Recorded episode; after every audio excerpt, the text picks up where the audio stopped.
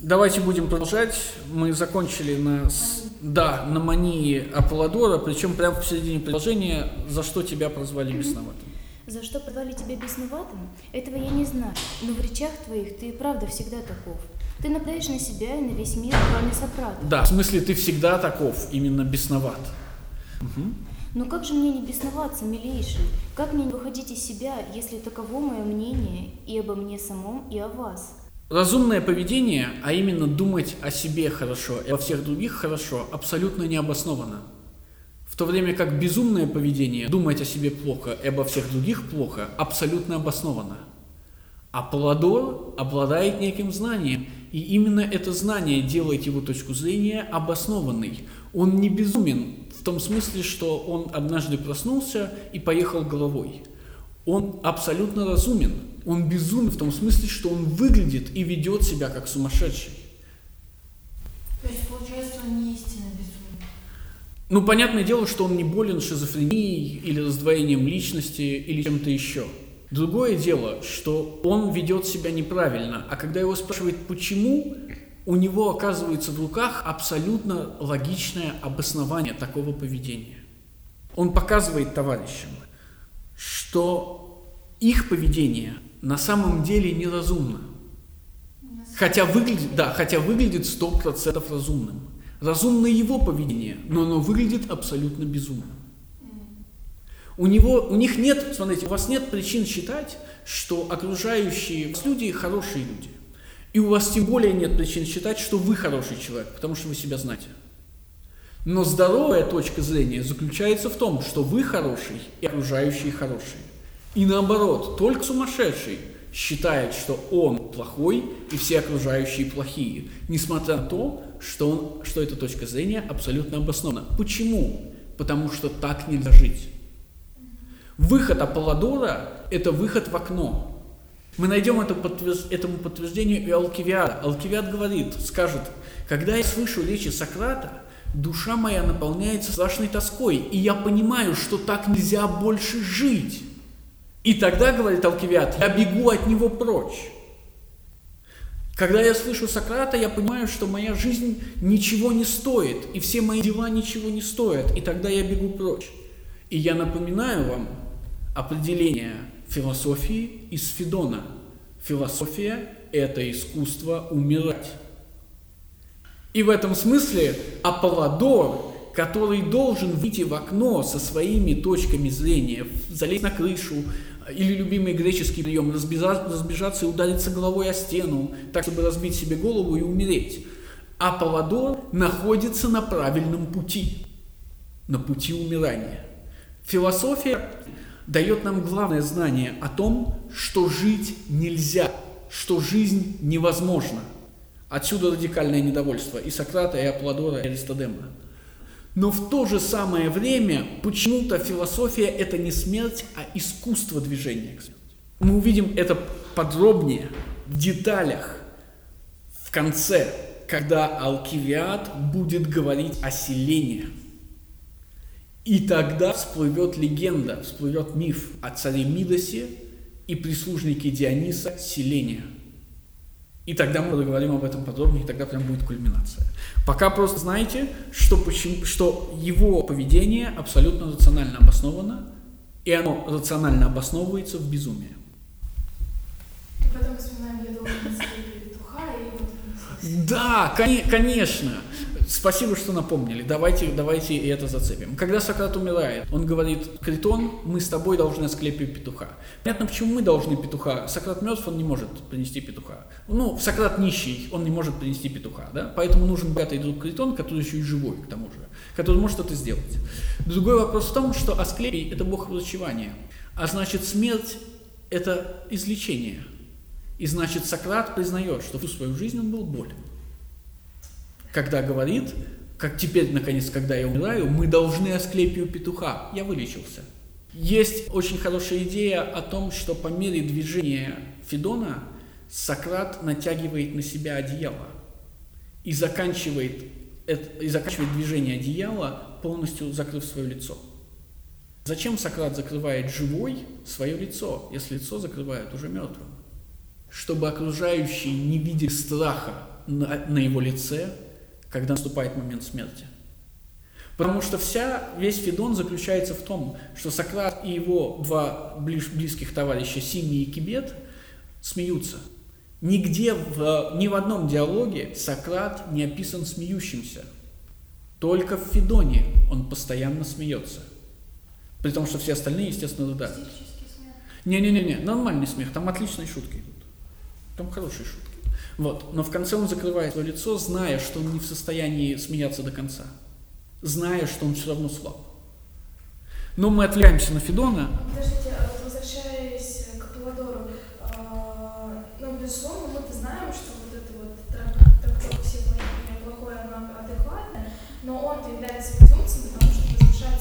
Да, и в частности поэтому. То есть то, что он всех ненавидит, это уже безумие, а тот факт, что он еще при этом умудряется возвышать Сократа, также является проявлением безумия.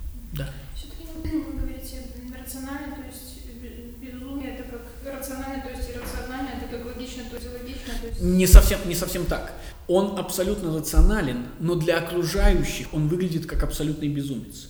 В то время как окружающие думают, что они рациональны, но на самом деле они абсолютно в безумие, говорите, нет. Ну, это, это, это, это безумие без кавычек, потому что... Это социальное безумие, есть хотела уточнить, но а, то, типа, так, да, так, так, ну, так. Но, но, но на самом деле безумие это то, что делает социум. Именно поэтому фило, философ не идет в политику. Именно поэтому он не занимается детскими играми. Именно поэтому он пытается им объяснить, как, как немного, немного более быть разумным. В частности, придумывая рассказни о душе, знании и добродетели. Не стоит сейчас из-за этого пререкаться, Аполлодор. Лучше исполни нашу просьбу и расскажи, какие там велись речи.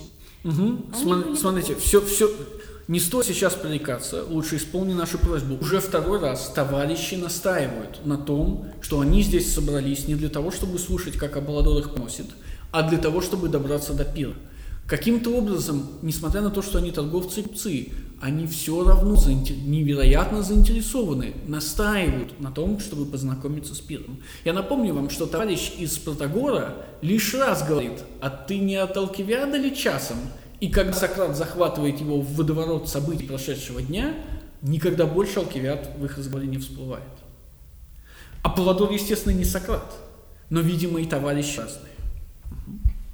Они были такого примерно рода. Да. Философия представляет из себя поиск истины. Любовь к мудрости – это поиск истины. Но поиск истины означает также раскрытие тайн – но тот факт, что философия раскрывает какие-то тайны, не означает, что она должна всем рассказывать о том, что именно она раскрыла. И в этом смысле Сократ не произносит пира, и Аполлодор вынужден говорить, они были примерно такого рода. Он не знает всех тайн.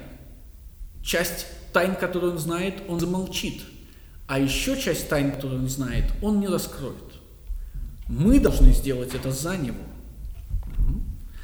Но я да, э, какой, какой пример? из этого, какой пример может помочь? Двери в дом Каллия, где собрались Протагор, Продик и Гиппий, закрыты. Двери в дом э, э, Агафона открыты, но туда заходят не все.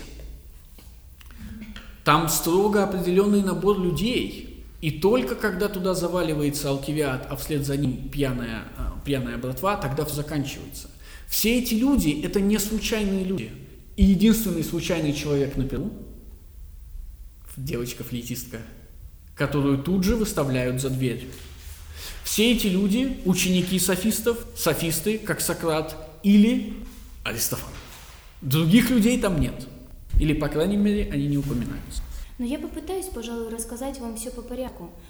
Так же, как и сам Аристодем мне рассказывал. Вот это притязание, как мы уже знаем, как я вам уже говорил, не будет исполнено. И это значит, что Аполлодор сразу говорит и показывает нам, что он будет лгать. Он собирается рассказать примерно, как все было. И примерно так, как Аристодем ему рассказывал. Мы, мы можем споткнуться и задуматься, ну хорошо, если он убирает у Аристодема что-то, может ли он что-то добавить? В тексте есть лишь некоторые моменты, моменты, указывающие на от себя тяну. А, например, когда Сократ начинает одну из своих реплик, или, я не помню уже, кто один из присутствующих начинает свою, свою реплику, он говорит, как меня учили софисты. И проблема в том, что вообще-то непонятно, это говорит Аполлодор, это говорит Аристодем. Что бы ни имелось в виду за этой репликой, сама эта реплика – это индикатор. Платон ставит восклицательный знак. Потому что, естественно, нарративность имеет превосходство над перформативностью тем фактом, что рассказ может быть дополнен. Когда Сократ рассказывает о путешествии к Протагору, он добавляет некоторые свои фразы, которые, естественно, не мог произнести при окружающих. Например, он говорит, и тут э, Тантала увидел я, цитируя Одиссея из Одиссеи, когда Одиссей спускается в Аид. Он не мог это сказать при всех, у дома у Калия, потому что все поняли бы, к чему отсылка. Сократ Одиссей, а присутствующие – это ад. Причем отсылка стопроцентная, потому что, как вы помните, Адам правит Бог, который живет со своей женой и ее матерью одновременно. Калий известен тем, что он живет со своей женой и его матерью одновременно. Э, мать жены Калия – это та самая жена из Хамаха. Та самая, та самая женщина, которая не просто понесет от своего зятя ребенка, но еще и заставит его выгнать дочь из дома – а потом подаст на него в суд, потому что он этого ребенка не признает. Это великое, великое, великий скандал того времени. То есть Калий, э, дом Калия и есть Аид, и Калий и есть Бог Аид. И Сократ не может этого сказать на публике, но он может сказать это товарищам, и мы можем понять. Или, например, э, ремарки Сократа. И тут я почувствовал, как будто боксер меня бьет. Естественно, эти ощущения не могли быть переданы в момент э, самой драмы. Они могут быть переданы только потом. И здесь то же самое. Итак, он встретил Сократа, умытого и в сандалиях, что с тем редко случалось. Да, Сократ идет в необычное место, в необычном виде. Тот факт, что Сократ в сандалиях, уже сразу отличает его от Аристодема. Аристодем маньяк, потому что он всегда босой. В смысле, он не умерен. Сократ маньяк, но он все-таки умерен. Я напомню вам сцены из Ксенофонта. Помните, Ксенофонт говорит, что Сократ как философ в самом-самом начале, во второй, во второй или в первой главе, что Сократ как философ, естественно, всегда занимал умеренную позицию. Есть сумасшедшие, которые говорят, что боги ничем не правят, есть сумасшедшие, которые говорят, что боги правят всем. И таких позиций много. Сократ всегда занимает умеренную, говорит Ксенофонт. И мы понимаем, что философ всегда должен занимать умеренную позицию. Философия и умеренность каким-то образом совпадают. А потом Ксенофон сбивается. Все позиции Сократа умерены, кроме одной. Боги все знают. Если эта позиция Сократа неумеренная, то, следовательно, эта позиция Сократа не философская. И потому не имеет никакого отношения к подлинной философии Сократа. Это мы понимаем благодаря тому, что всякая позиция философа – умеренная позиция. То же самое и здесь. Сократ не всегда босой, как Аристодем, который хочет на Сократ походить. Иногда Сократ надевает сандали. У нас есть движение вперед. Алкивиад, вспоминая о военных кампаниях Сократа, будет говорить, Сократ даже зимой ходил босой. Иными словами, когда мы одеваем обувь, мы обычно имеем за этим очень простое рациональное объяснение. Чтобы нам было удобнее двигаться, чтобы мы могли дальше пройти. И чтобы не чувствовать боль, потому что можно не раниться, можно идти по фигуркам Лего. Они, конечно, не, не, не поранят ваши ноги, но да. И чтобы, естественно, не чувствовать боль. Так вот, все эти вещи взаимосвязаны в военном походе. Солдаты должны много идти, и они должны идти в строй, и потому, чтобы идти в строй, они не должны постоянно чувствовать боль. Боль не должна искажать их движение. Кроме того, они, должны идти, они могут идти не по дорогам, но и по таким местам, которые не предназначены к ходьбе лазать по скалам, ходить по болотам, пересекать реки и так далее и тому подобное. Им нужна обувь. Это абсолютно нормально и рационально. Мы хотим избежать боли, мы хотим избежать ранений, мы хотим добраться до места, до которого мы должны дойти, мы хотим дойти без особых трудностей. Во всем этом помогает обувь. Но Сократ надевает обувь, даже в военный поход. А в этот конкретный поход в дом Агафона он обувь таки надел. В этом смысле разница между войной и походом к Агафону – это как разница между миром и войной для обычных людей. Это как разница между прогулкой по свежей зеленой травке у себя на даче, почувствуй ножками, значит, приятность росы, и войной. Мы понимаем, что Сократ максимально серьезен. Это же не война, а охота. А охота не есть ли война? Мы понимаем, а, вам, вам уже сказали, что это охота, но я хочу сказать, что мы не должны двигаться так явно.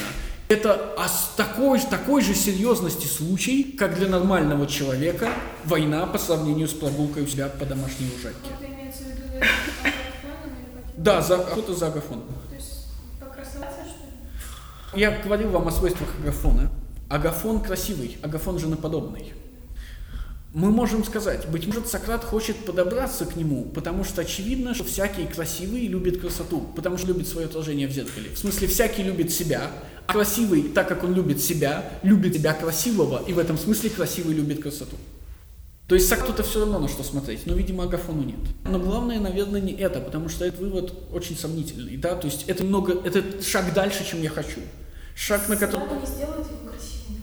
Нет, а, а вы же видите, что он там не только в сандалях, он еще и... Типа, ну, Нет, ну Да. там, там же написано, что, я хочу красавцу, красавцу. Да, да, да, да. Сейчас мы до этого дойдем. Это абсолютно, Хотя это противоречит же это, это абсолютно не так. Поэтому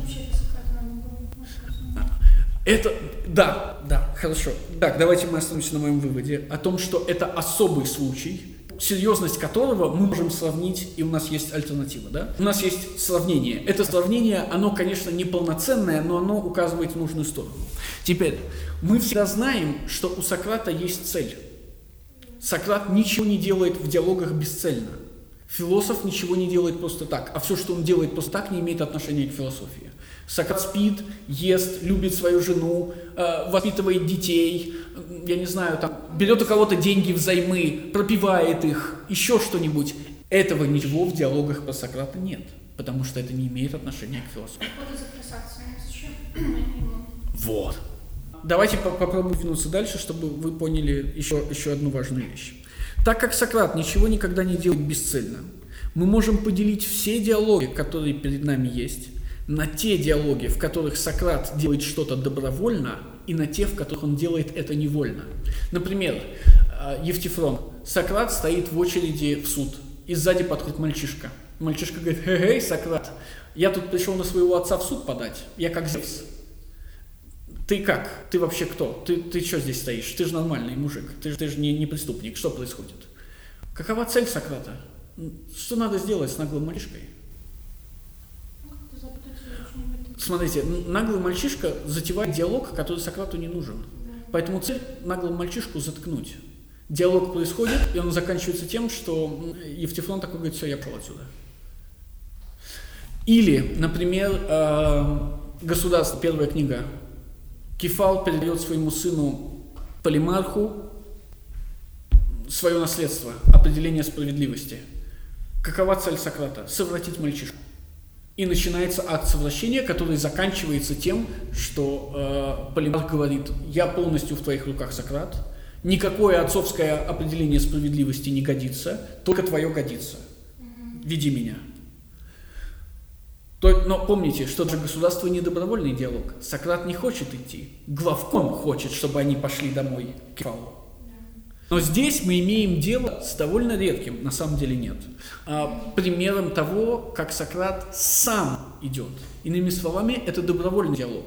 А значит, цель Сократа не избавиться от кого-то, а достичь чего-то. И так как диалог Пир и диалог Протагор – это зеркальные, и так как я уже вводя в вас в контекст говорил, что философия должна заключить союз либо с политикой, либо с поэзией, а с политикой не получилось, Сократ идет заключать союз с поэзией. И это успешный, популярный поэт Агафон, а не неуспешный неудачник Аристофан. Цель Сократа понятна. Сократ идет соблазнить мальчишку. Почему Аристофан неудачный? Не-не-не, а Аристофан, мы говорим, что Аристофан неудачник, потому что, во-первых, он комедиограф. Всякий комедиограф неудачник. Наоборот. Сейчас, сейчас, сейчас, сейчас. Всякий комедиограф неудачник, потому что для того, чтобы быть успешным, он вынужден опуститься до низких, цель, до низких э, приемов. Сортирный юмор всегда работает, лучший юмор в комедии. Не на- все интеллектуальные штучки бросьте. Во-вторых, та самая комедия Аристофана, которая для нас важнее всего, «Облака», это пораженческая комедия. Она проиграла. Я говорил вам, он занял третье место и переписал комедию в результате. Но при этом Агафон глуп. Да, да, да, да, да, да, да, да, да. Но это значит, что он только, что его легче соблазнить, да? Он глупый поэт, правильно, что я Да, смотрите, я обещал вам, что мы поговорим об этом позднее. Ну давайте чуть-чуть забежим вперед. Трагедия и комедия – это два разных, абсолютно разных жанра по определению. Комедия занимается критикой. Комедия – это сатира, комедия – это высмеивание. Комедия разъедает, а значит, комедия всегда умнее. Трагедия – это чувство, трагедия – это сантименты, трагедия – это пафос. Трагедия не разрушает, трагедия созидает. Поэтому трагедия всегда глупее, при том, что она всегда популярней и всегда представляется более умной, чем комедия. В этом смысле, так как трагедия всегда популярней, потому что она влияет на чувства, в то время как комедия требует, чтобы вы были разумны, то есть чтобы вы... А? Потому что она работает от чувств, а не от разума. Комедии, комедия должна критиковать, а, критик, а критика располагается только на том, что то, что происходит, то, что вы критикуете, глупо. Иными словами, смешно. Ну, смотрите, а, человек идет, идет, идет, падает, подскальзывается, падает. Причем подскальзывается, знаете, сумочка там летит вверх, причем из нее все высыпается. Смешно, смешно, глупо, очень глупо. В основе своей трагедия – это смерть героя. Трагедия заканчивается или вращается вокруг именно этого. Главный посыл трагедии – это пафос. Вы можете Аристотеля открыть, хотя он, конечно, опять не прав. Это пафос, он очень простой. Если лучшие из нас кончают вот так, ну, например, как Эдип, ну, например, как Аякс, то как же могут жить все остальные? Более того, об этом будет говорить Федор. Так как трагедия – это смерть, и заканчивается смертью героя. Вокруг этой смерти вращается жизнь героя, в смысле все его чувства, все его ощущения. Когда мы чувствуем, когда мы чувствуем пик, когда мы чувствуем себя лучше всего, когда мы разрешаемся, когда мы жертвуем собой ради чего-то другого. Где-то рождение, где-то воспитание, смерть ради ребенка. Когда вы смотрите фильм, какой-нибудь драматический фильм, пиковый момент, когда играет музыка, это практически всегда смерть. Или уж точно, если это смерть героя, то музыка играет. Почему? Потому что это величай, это самый красивый поступок, который он мог сделать, в смысле вызывающий чувства. Он жертвует собой ради другого. Так вот, как только вы берете комедию, комедия смотрит на это и говорит, так это же тупо. И начинается бесконечная критика. Герой, герой что, что делает герой? А, герой выдумывает хи- хитрющие вещи, чтобы, значит, победить злодея. Но, но он не видит самых простых путей. Да? Вы знаете современную критику этих, да? Замечательно. Или, например, герой в конце жертвует собой, хотя мог просто запулить, там, я не знаю, пульт, да? мог, мог прыгнуть в окно или что-то сделать. И так далее, и так далее, и так далее. И более того, дальше идет высмеивание этих тропов. И современная комедия, постмодернистская комедия, она построена именно на выворачивании и высмеивании трагических тропов. Помните, как Дэдпул говорит, почему я в красном, чтобы не было вид крови. А вот этот парень надел коричневое, он правильно мыслит. Не просто трагедия, смотрите, тра- тр- трагедия – это усиление того, что мы видим в обычной жизни. В смысле, ваши родители каждый день жертвуют собой ради вас. Они бы ни за что не устроились на ту работу, на которую устроились. Они бы ни за что не, не, не подкладывали вам лучшие куски. Они ни за что бы не копили деньги на то, чтобы отдать вас в университет или свозить вас в Турцию, если бы вас не было. Но вы есть. И возникает вопрос, а почему они приняли решение, что вы есть? Ну, в смысле, зачем они вас сделали? Вот это длинное самопожертвование в трагедии укладывается в одно мгновение. То есть те чувства э, серьезности, тяжести жизни, принятых решений, которые в жизни растягиваются на долгий момент, трагедии соединены вместе. Но комедия очень простая. Вот, эти, вот ваши родители ради вас так страдают. Это же глупо. Это абсолютно глупое решение. То есть нам вдвоем хорошо, давай сделаем третьего, ради которого будем работать до потери пульса, будем себя всего лишать, будем, значит, э, греть для него воду и обтирать ему попку. И более того, я привожу этот пример. Но на самом деле, смотрите, все примеры будут такие. Я решаю заняться политической деятельностью. Политика и трагедия очень близки. Потому что война, потому что смерть, потому что угроза. Нет ничего в жизни серьезней политики. А потом вы включаете СНЛ или включаете Daily Show, и начинается смех. Политика – это только тупизна. Это только глупость на глупость и глупостью погоняет. Хорошо говорите вы, политика – это плохо. и семейная жизнь – это плохо. Но проблема в том, что коллективная жизнь и состоит из семейной и политической. И это ровно то, о чем, что мы с вами обсуждаем. То, что кажется абсолютно рациональным поведением. Заправь свою кровать, заведи ребенка, разбогатей, э, реши социальные вопросы, да, убери бедных из района, в конце концов. Да, пусть бомжи не валяются у меня под дверьми, значит, мы давайте сделаем мир лучшим, чтобы их не было. Все это, что требует максимальных человеческих усилий, с точки зрения философа выглядит детской игрой и безумием. Ну так и с точки зрения комедийного поэта тоже. И в этом смысле Аристофан гораздо ближе всех присутствующих к Сократу, чем кто бы то ни было еще. Не совсем так. Конечно же, конечно же, часть смеха, она сортирная, но если вы читаете Аристофана, вы знаете, что боль – это очень глубокий критик платоновских идей. И я вам уже приводил пример с женщинами в народном собрании. То есть комедия действительно начинается снизу, но именно потому, что она начинается снизу, вам все время кажется, что она все время внизу остается, что не бывает высокой комедии, потому что это всего лишь смех, это разрушение, это издевательство, это шутка. Да. Но если Аристотель ближе к Сократу, а, то есть комедия ближе к философии, то зачем он идет тогда к... Агафону. Да, зачем он идет к? Потому что Агафон популярен и успешен а Аристофан нет. Комедия только разрушает, она не созидает. Комедия может только смеяться, она не может определять. В то время как определяющей является трагедия.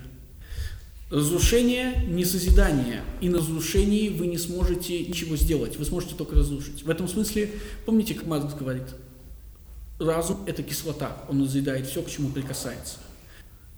Комедиограф, как и философ, это только критик, они только критикуют. Им говорят, смотри, какая классная штука, они говорят, какая фигня. Посмотри, вот здесь разболтано, помните, как вы брали свой первый телефон и проверяли, люфтит, не люфтит, да? Вот здесь разболтано, а это чип не тот, а это тебя обманули, зачем ты покупаешь эту фигню? На этом невозможно жить, потому что политика требует, чтобы вы, и, и традиция требует, и общество требует, чтобы вы что-то давали, а вы ничего не даете, вы только метаете в сторону. Вы говорите, нет, нет, нет, нет, нет, нет. Именно поэтому философ выглядит сумасшедшим. Хорошо, он идет тогда, грубо говоря, к трагедии. И чтобы эта трагедия что сделала? Чтобы она философию преподнесла в каком-то трагичном ключе или что? А, вы, конечно, задаетесь вопросами, на которых нет ответа. В смысле, это, это более серьезный вопрос, и это цель всего курса, быть может, выяснить для чего. Для того, чтобы сделать то, что не удалось сделать с помощью Алкивиада. Философ живет по определенном политическом порядке. И этот определенный политический порядок по какой-то причине ему не нравится. Мы не будем сейчас говорить по какой. А тоже Конечно. Науч, смотрите, философ не может, философ не может пойти, мы помним про первую ошибку Сократа, он идет к Периклу и думает про себя, что как только он покажет сикофантам великого политика, что великий политик – это ничтожество, все эти сикофанты перебегут к Сократу, и тогда Сократ станет во главе государства. А происходит прямо обратное. Все эти сикофанты начинают говорить Сократ, Сократа мокрыми тряпками. Нельзя идти к политику, чтобы изменить политику. Значит, надо идти к будущему политику. Философия направлена в будущее. Надо идти к молодежи. И тогда Алкивиад, Критий кормит. Но тиран, тиран, тиран.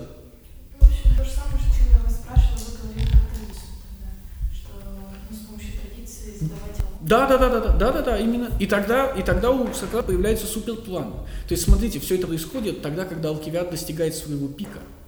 То есть Сократ понимает, что то, что он сделал, то есть вырастил Алкивиада, того самого львенка, который вырос в льва, ничего не принесло, хотя этот лев добился максимального успеха сейчас.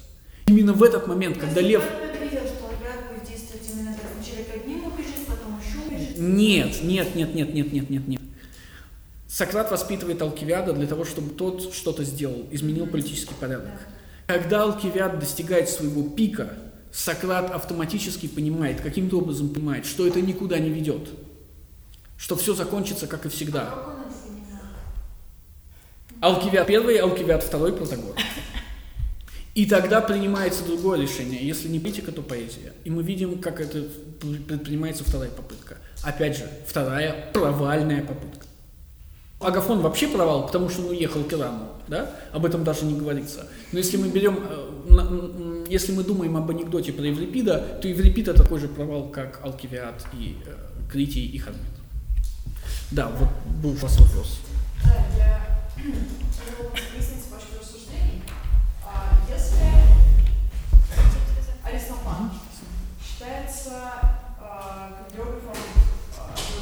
Ну, из двух присутствующих Да, он, да, да, да, а, ну, его комедия заняла третье место. Да, Всё, да. Она официально худшая.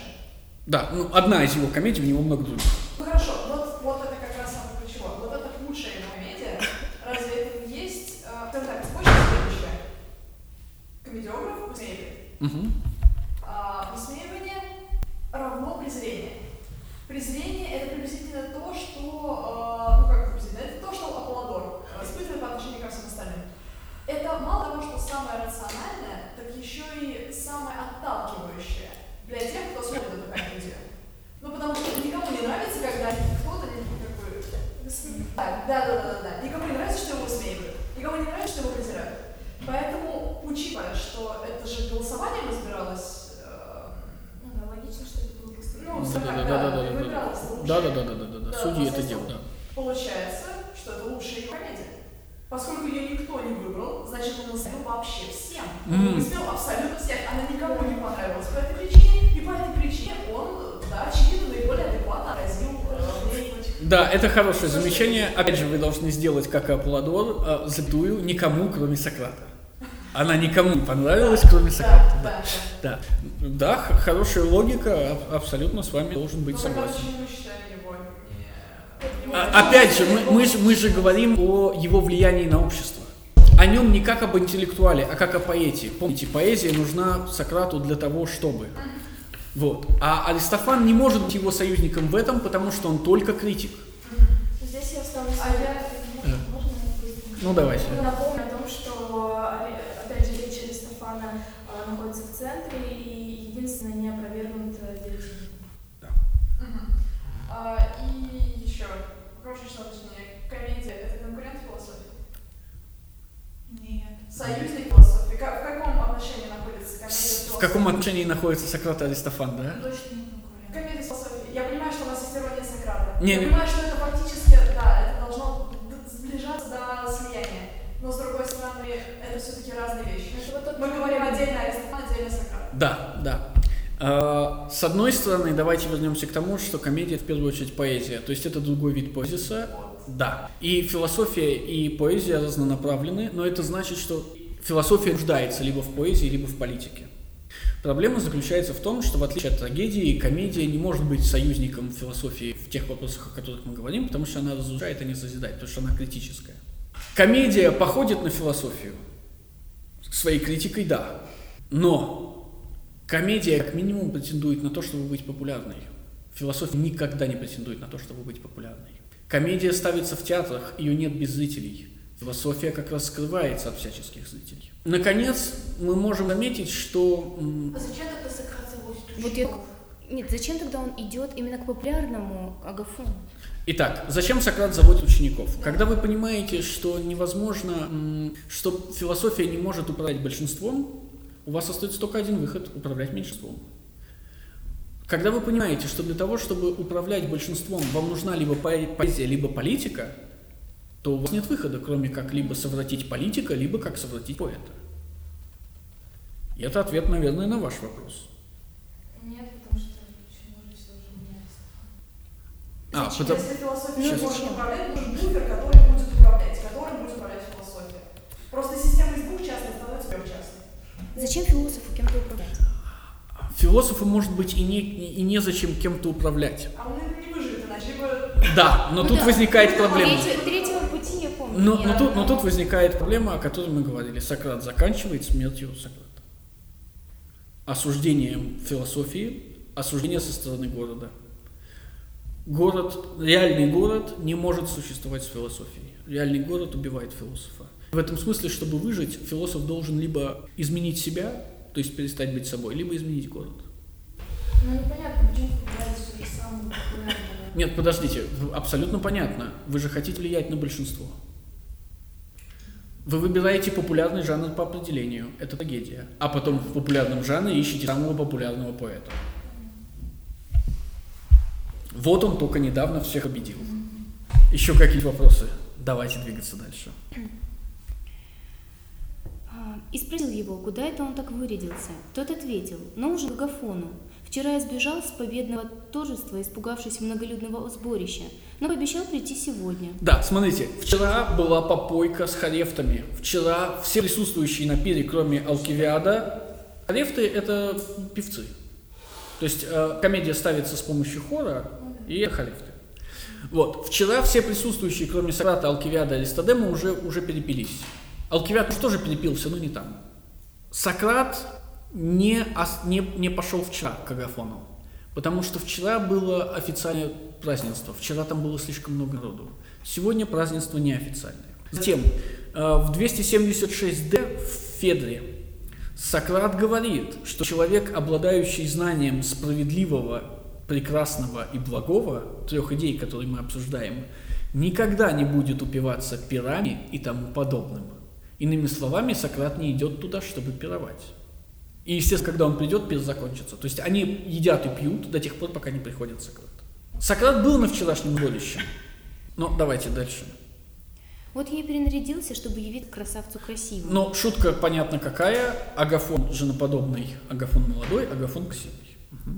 Ну а ты, заключил он, не хочешь ли ты пойти на пир без приглашения? И он ответил ему, как ты прикажешь? Да, заметьте эту проблему. Когда Аристодем встречает Сократа, Сократ приглашает его прийти на пир без приглашения. Что должен ответить здравомыслящий человек, когда ему говорят, что его не пригласили? Ну, я не пойду. Вот именно.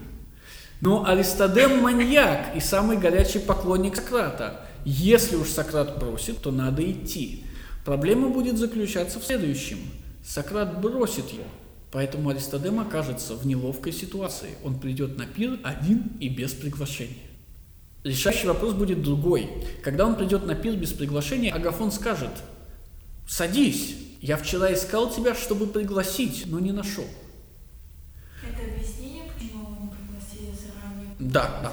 Смотрите, два варианта развития событий. Первое. Агафон очень вежливый человек. И чтобы не ставить в неловкую ситуацию Аристодема, он говорит, ну, конечно, родной, заходи. Второе. Вчера Сократ был там, и он знает, что Аристодем приглашен, но не хочет, чтобы Аристодем там был. Поэтому он говорит, тебя не пригласили. А зачем тогда Сократ лжет? Он не лжет. Смотрите, умные люди никогда не оскорбляют никого. Не надо быть грубым, достаточно дать намек. И Сократ, сократовский намек очень прозрачный. Тебя не приглашали. Сократ не может ответить ему, я иду танцевать польку, потому что это будет ложь. Сократ говорит правду. Смотрите, это случайность. Столкновение – случайность. Сократ говорит правду. Я иду на пир к Аристодему. И тут же за скобочках говорит, я один иду на пир к Аристодему. К Агафону, прошу прощения. Но Аристодем слишком далек от философии. Аристодем маньяк, поэтому он не понимает того, что ему говорит Сократ, и слепо следует за Сократом. И снова, вы видите... Нет, он, он, ну, типа, а ты поддержишь решение пойти на ужин? Нет, он говорит, как прикажешь. Он во всем слушается Сократа. Да. Идея в том, что тот факт, что Аристодем оказался на пире, его ведь и Агафон мог отправить обратно. Сократа-то с ним нет. Сократ-то не пришел. Тот факт, что Аристодем оказался на Перу, это случайность. И тот факт, что он мог о нем кому-то рассказать, это результат случайности. Иными словами, Сократ с самого начала, так как Сократ этого не рассказывает, Сократ с самого начала не намеревался кому-то о чем-то рассказывать. Он шел на тайную вечерю, в которой происходит тайное действие, о котором никто не должен знать. Все присутствующие, кроме Сократа и Аристофана, это ученики софистов. Все присутствующие – это элита, Аристодем – это никто. Сократ – это никто, но Сократ там, да? Понятно почему. Его там быть не должно. Но он там, и благодаря этому мы все знаем. То есть он все разболтал. Хорошо. Разболтал, потому что, потому что, во-первых, случайно столкнулся с Сократом, а во-вторых, не понял, когда ему сказали, что он должен отойти в сторонку. Мы увидим, что Сократ разочарован этим его поступком чуть дальше. В таком случае, сказал Сократ, пойдем вместе и во изменение поговорки докажем, что к людям, достойным на пир, достойные без зова приходят. Да, и это шутка, потому что в оригинале, конечно же, э, звучит слово «добрый» – агофос. Э, вы помните, что агофос – это благо. Собственно, поэта зовут Агафон, и, соответственно, он добрый. Сократ шутит, добрые к добрым идут на пир без приглашения. Проблема-то в том, что Сократ идет недобрый. В смысле, Сократ-то недобрый. Сократ идет красивый. И получается, что на пир-то идут красивые к красивым. Красивый Сократ к красивому Агафону. В чем проблема? Аристодем Карак. Вот в чем проблема. Есть, есть... Да, да, да, да, да, да, да, да, да, да, да, да, и не напомаженный. Вот, вот это, вот это проблема. Слова, которые мы видим, поговорка, которую мы видим с собой, это, это слова Геракла к Кейку, царю, который укрыл Геракла после того, как тот случайно убил Евнома. То есть после того, как Геракл совершает несправедливость, он бежит к царю за поддержкой. И этот царь его укрывает. Иными словами, Геракл, совершивший несправедливость, укрыт царем. Несправедливость укрыта политикой. Политика укрывает несправедливость. Всегда обращайте внимание на такие цитаты, потому что будет очень важно, какую роль принимает на себя тот или иной персонаж, когда произносит цитату. Потому что чуть ниже будет адская цитата. И мы сейчас прямо должны будем внимательно ее о ней поговорить. Но пока еще вторая цитата. Как еще раз в оригинале звучит цитата? Э, добрые к добрым. Там агафос, агафос. Вот это вот все. А ведь Гомер не просто сказал эту поговорку. Смотрите, и тут же Сократ нападает на Гумера. Но, можно сказать, надругался над ней, изобразив Агамемнона необычайно доблестным воином, а Менелая слабым копейщиком, он заставил менее достойного Менелая явиться без приглашения к более достойному Агамемнону, когда тот приносил жертву и давал пир. Да, есть такой момент в Илиаде. Действительно, м, Менелай приходит к Агамемнону прямо посредине того, как Агамемнон приносит жертву, хотя его не звали. Мы об этом чуть-чуть подробнее поговорим потом, но сначала цитата. А Гомер обвиняется в том, что он изобразил Менелая слабым копейщиком. Проблема заключается в том, что эту фразу говорит Аполлон, который подстрекает Гектора убить Менелая. И сейчас следующий шаг. А ниже по книге, когда происходит следующая цитата, прочтите ее, пожалуйста, на следующей странице «Путь совершая вдвоем». Путь совершая вдвоем. Достаточно. Когда, когда происходит эта цитата, ее говорит определенный человек, мы до нее дойдем. Этот человек говорит, нам надо совершить опасное, опасное путешествие. И в этот конкретный момент все, все присутствующие греческие герои говорят, конечно, мы с тобой пойдем. Да? И там перечисляются разные и Одиссей, и Аякс, но главное, там перечисляется Минилай. И Минилай назван великим копейщиком.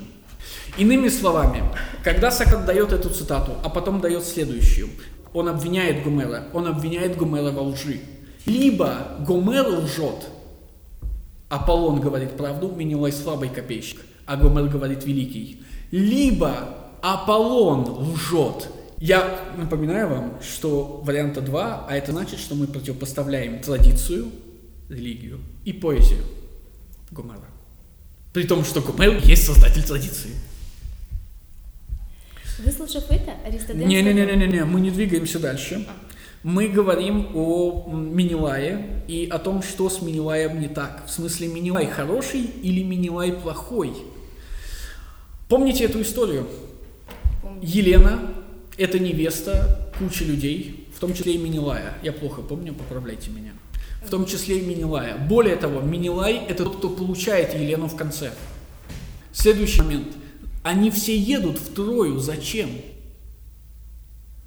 Зач- Хорошо, давайте. Зачем едет Агамемнон в Трою? Фукидида вспоминайте. Агамемнон в Трою едет не за Еленой.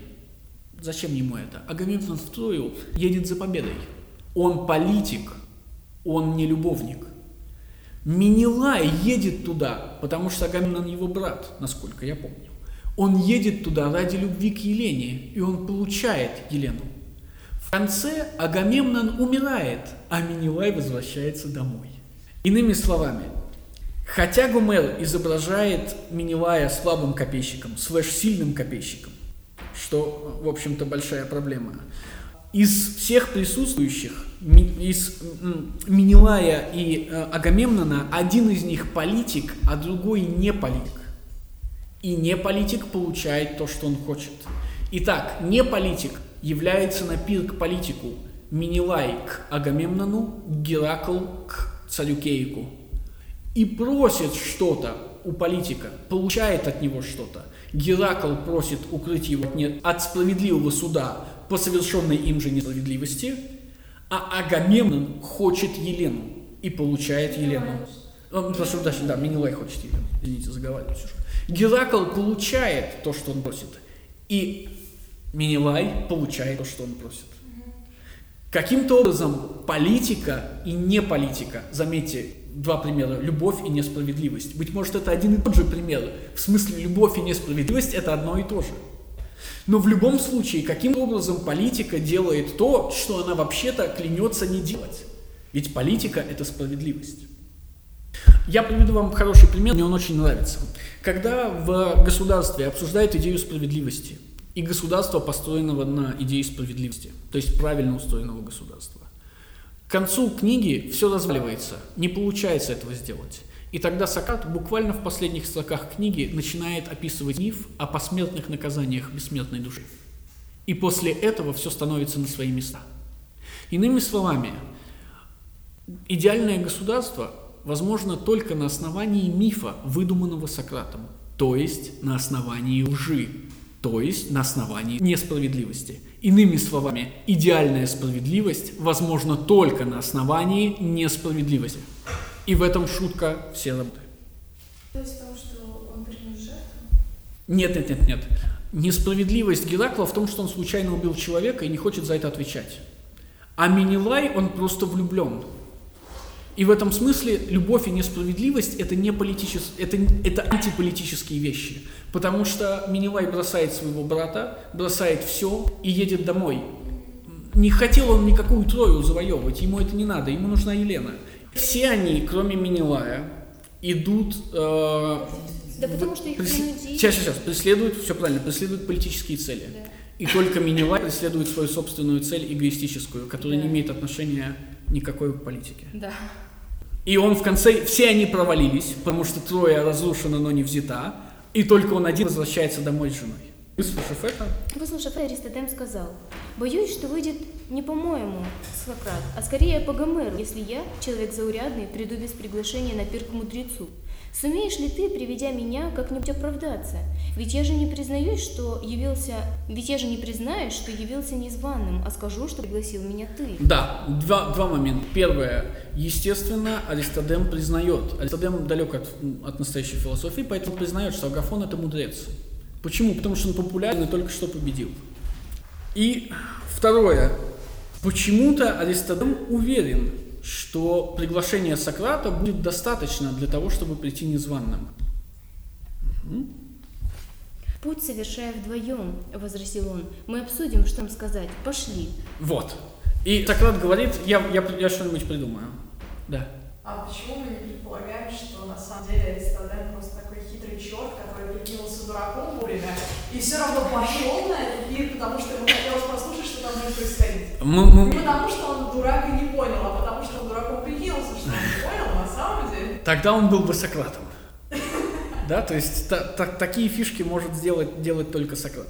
И- Так он и не учится. да, но именно, быть, и но- но, смотрите, мы же знаем, что Аристодема больше нигде нет. Аполлодор есть хотя бы в Федоне, а Аристодема нет вообще нигде.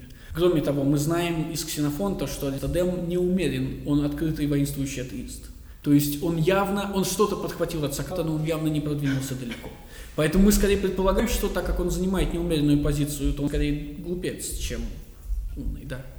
А почему, если мы говорим о том, что Сократ не хочет, чтобы Аристотель там присутствовал, зачем тогда ему вот эта длинная история? Ну, сказал бы, слушай, я иду туда, Итак, и все. итак, так как все это написано Платоном, а Сократ не может рассказать этой истории по каким-то причинам, которые приравниваются к смерти, нам нужен тот, кто может это сделать. Но ни один из присутствующих, которые шли туда намеренно, не могут, потому что они либо мертвы, либо уехали, либо Аристофан. Поэтому нам, нужен, нам нужно третье лицо, которое, смотрите, ведь даже не третье, а потом еще и четвертое лицо, которое попало на пир, но не должно было там быть. Это классический троп современ- современных, в современных произведениях искусства, э, Fish out of water называется, новичок. Мы смотрим на мир, который нам описывает произведение, глазами того, кто только что в этот мир попал, и таким образом можем себя с ним ассоциировать. Аристодему там не место, но если бы не случайное столкновение с Сократом, мы бы никогда про пир не узнали, потому что Сократ о него не рассказывал. То есть, столкнувшись, он принимает решение, что ну окей, пусть из этого потом расскажет. Нет, Сократ ему говорит, уйди. Так вот именно, что он же ну, не говорит, Как- типа, почему он постоянно вот эта цель, ну ты же не приглашенный, или давай вот эту цитату. Нет, нет, нет, о- о- очень важно показать, что Аристотем там случайно, что он не, не принадлежит Ну, к этой категории. А, и правильно. Э, Тогда это оправдание Сократа. Ну, то есть, ну, и Сократ вообще-то сам сказал, что он не хочет его видеть, да, ну, по сути, прямым текстом. Ну, то есть, он не рассчитывал, что это попадет... а, Да, да, так не должно было быть. Да, да, да, да, да. Поэтому Сократ не рассказывает эту историю, только говорит, ну Да, было такое, там, да. Хорошо. Кто? Хорошо. Итак, путь совершаю вдвоем. Давайте, я тут уже буду более профессиональным. И на этом мы, быть можем, остановимся. Это Илиада 224-272. Кто говорит эти вещи и что происходит? Эти вещи говорит старик Диамет. Когда? Когда он идет, собирается проникнуть в стан троянцев и узнать дополнительную информацию, разведданные собрать. Старик Диамет собирается, э, собирается идти в стан троянцев на вылазку, но он не хочет идти туда один. Что это значит? Это значит, что Сократ и есть Диамет. Иными словами, это значит, что Сократ идет в стан врага, к троянцам. Следующее замечание.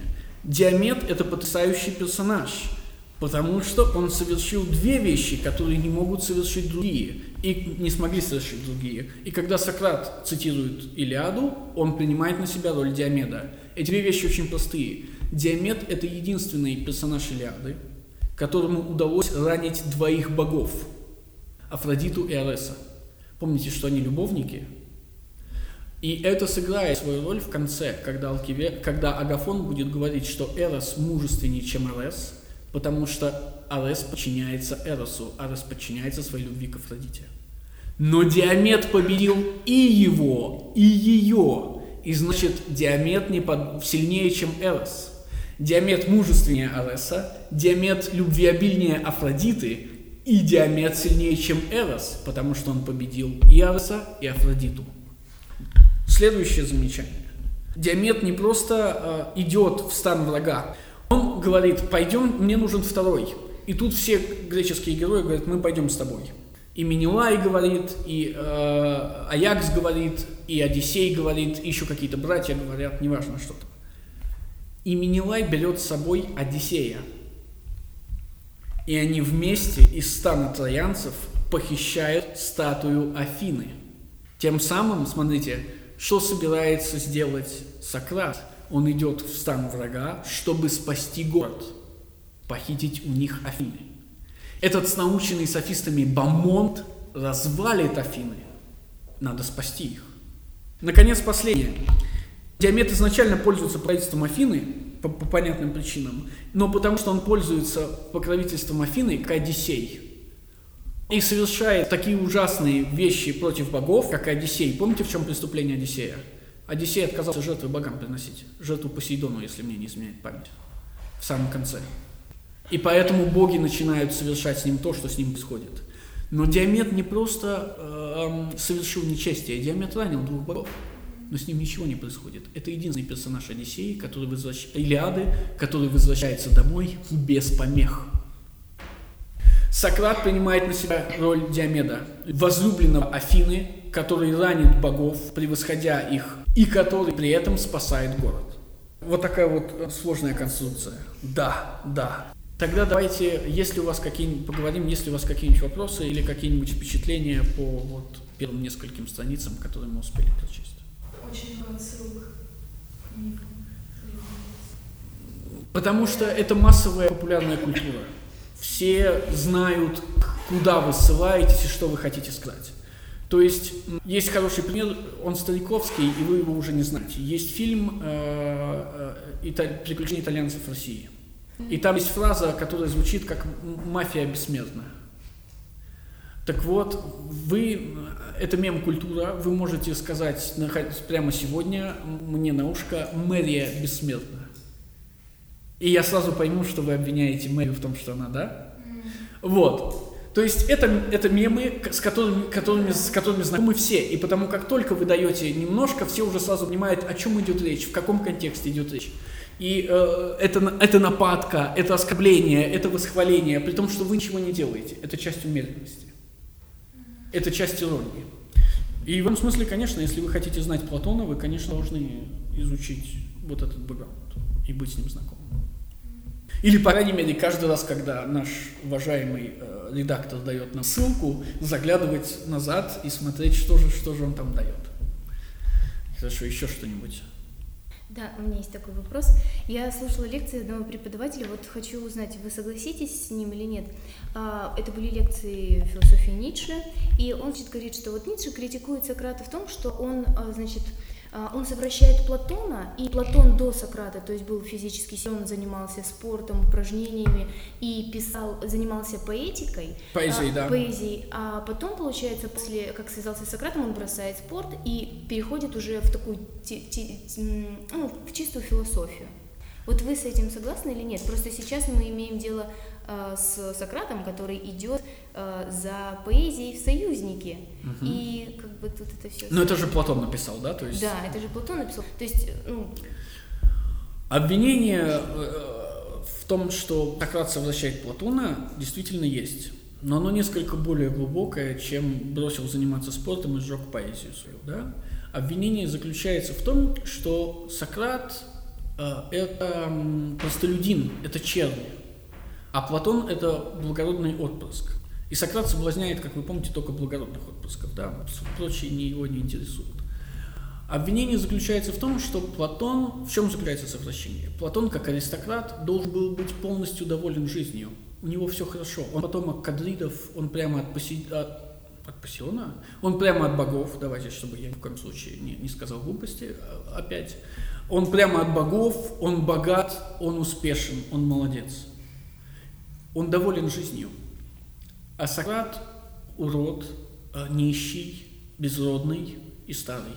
Он недоволен жизнью. И совращение как раз состоит в том, что Сократ заставляет Платона, склоняет Платона увидеть картину глазами Сократа и начать отрицать жизнь. Именно за этим, с точки зрения Ницше, придуманы идеи, Идеи, идеи – это чистая жизнь, чистое бытие, а все, что здесь – это псевдобытие, это ложное бытие, не настоящее бытие. И, следовательно, жить им не надо. И, следовательно, оно ничего не значит, и, следовательно, оно абсолютно не нужно. И обвинение Ницше заключается в том, что такая установка, в конце концов, ведет к христианству и ведет к гибели человека, к э, одомашниванию человека, к созданию больного человека. В то время как изначально, при, при, до Сократа, человек был здоров, счастлив и вышел здоровьем. Да. Вот, вот. То есть Сократ, будучи уродом, заставил поверить всех, что он гораздо лучше, чем они. Да. Ну, помните, я говорил вам, Сократ выдумывает, выдумывает душу, начинает их убеждать в том, что душа есть. Ну, понятно почему эти э, красивые, богатые, родовитые мальчики не могут смотреть на уродливого, безродного, нищего Сократа. У него ничего нет. И тогда он придумывает штуку, которая у него есть, а у всех остальных нет. В смысле, которая у него хороша, а у всех остальных плоха. И тогда он сразу становится интересным. Почему? Потому что это аристократы, они все время борются за первое место. Они все время хотят быть лучшими. И тогда Сократ говорит, смотрите, что у меня есть, а хотите в этом быть лучшими? И, естественно... Да, да, да. И, естественно, когда он выдумывает душу, происходит самое страшное, что может произойти. И я, пом, помните, я говорил вам об этом на наших с вами лекциях, что мы до сих пор живем в этой иллюзии, что внутренний мир, он гораздо важнее. Главное, какой ты красивый внутри, а не какой ты красивый снаружи. Хорошо. Еще какие-нибудь вопросы есть? Ну, тогда давайте остановимся.